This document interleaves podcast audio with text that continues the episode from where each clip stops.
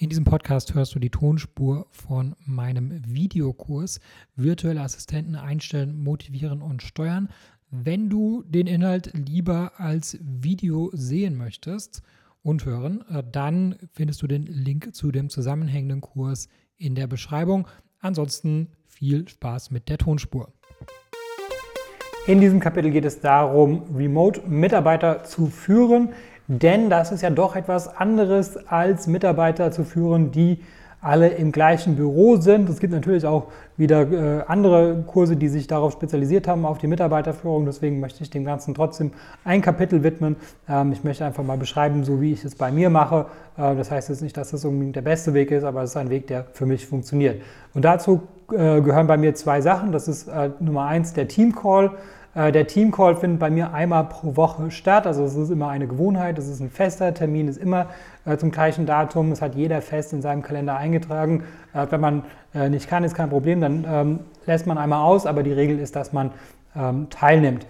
Das Format ist, dass jeder Mitarbeiter ein Update gibt, was ähm, er die ganze oder sie die ganze äh, letzte Woche gemacht hatte. Und dabei kommen natürlich auch die ganzen Probleme äh, zutage, die werden dann adressiert. Ähm, die Kollegen können dann untereinander äh, Lösungsvorschläge machen oder vielleicht haben sie ähnliche Probleme gehabt oder vielleicht hat einer äh, schon eine Lösung auf ein bestimmtes Problem, ähm, weil äh, die Kollaboration ist natürlich schwieriger, wenn man nicht in einem Raum ist. Und äh, deswegen ist es halt so wichtig, dass jeder ähm, einmal so seine Sache schildert, weil sonst hat man ja nicht unbedingt wirklich die Sichtbarkeit, ja, was, was irgendwie die anderen Leute äh, irgendwie auf der anderen äh, Seite der, der Welt machen, was die für Probleme haben. Und äh, deswegen ist das wichtig.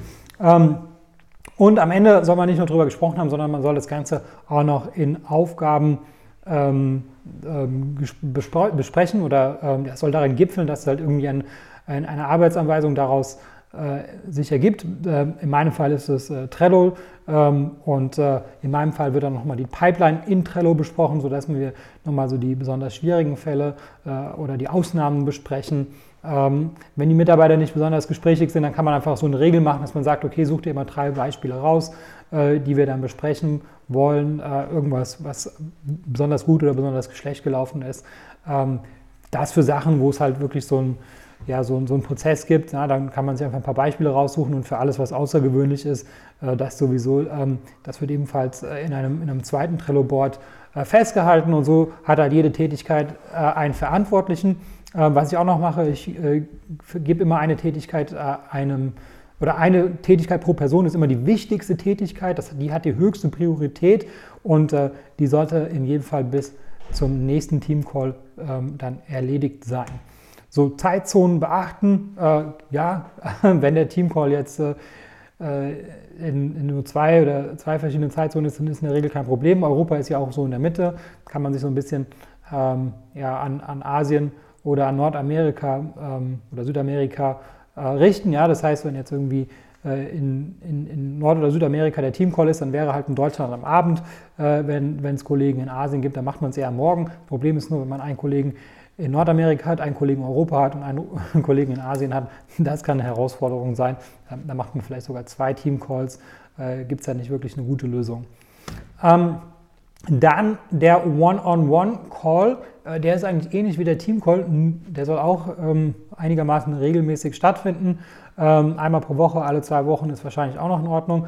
Aber auf keinen Fall äh, einmal pro Jahr das Mitarbeiterjahresgespräch oder sowas.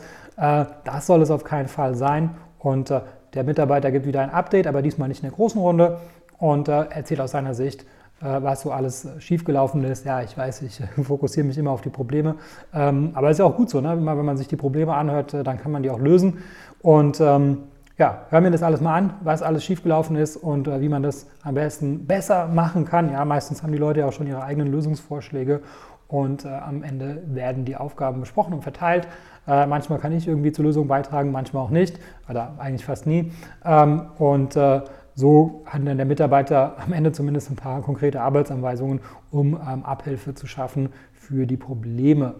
Ja, ähm, das sind so die, die zwei wichtigsten Sachen. Natürlich äh, benutzen wir auch äh, ähm, Team, äh, einen Team-Chat, in dem Fall Slack, äh, werde ich auch nochmal in dem Kapitel zu den Tools äh, nochmal vorstellen.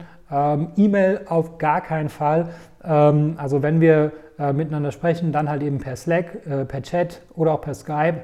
Ähm, ist auch immer ganz gut, wenn man jemanden mal anruft. Ne? Nicht immer nur alles per Chat, äh, nicht alles schriftlich. Äh, manchmal ist Reden auch ganz gut. Ähm, neben den wiederkehrenden ähm, Team-Call und dem One-on-One-Call mit dem Mitarbeiter. Das ist so meine Art, wie ich das mache. Wie gesagt, äh, man kann bestimmt noch einen, einen, extra Kurs dazu besuchen, äh, wo das Ganze noch besser gemacht wird, aber die Lösung funktioniert für mich. Ich hoffe, diese Episode war für dich hilfreich und konnte dich in deinem Business ein wenig weiterbringen. Was dich aus meiner Sicht in deinem Business auf jeden Fall weiterbringen kann, ist MyTalent. MyTalent ist eine georgische Recruiting-Agentur für deutschsprachige virtuelle Assistenten. Virtuelle Assistenten sind ortsunabhängige Mitarbeiter für wiederholbare Tätigkeiten wie beispielsweise Support oder Recherche oder auch das Kontaktieren von Influencern. Das sind alles Tätigkeiten, äh, die sind arbeitsintensiv und die solltest du als äh, Unternehmer nicht unbedingt selber machen und äh, dafür eignen sich generell virtuelle Assistenten. Im besten Fall sprechen die virtuellen Assistenten natürlich Deutsch und im besten Fall zahlt man, weil sie eben ortsunabhängig sind, eben keine deutschen Gehälter, sondern lokale Gehälter und äh, dazu haben wir in Georgien vor Ort eine Recruiting-Agentur gegründet und äh, wir rekrutieren dort lokale deutschsprachige Mitarbeiter. Ähm, die lokalen Gehälter, die gehen so ab 2,50 Euro pro Stunde los, kann natürlich auch drüber liegen, je nach Qualifikation, aber ähm, auf jeden Fall profitierst du davon, dass die Lebenshaltungskosten in Georgien einfach sehr viel niedriger sind als in Deutschland und entsprechend sind natürlich auch die Gehaltserwartungen sehr viel niedriger. Wenn das für dich interessant ist und ich denke, Entlastung ist ist für jeden Unternehmer interessant, dann besuche uns auf mytalent.io und mach dort ein unverbindliches Gespräch aus. Und wenn du in dem Formular den Gutscheincode Podcast eingibst, dann bekommst du 50 Euro Rabatt auf unsere erste Rechnung.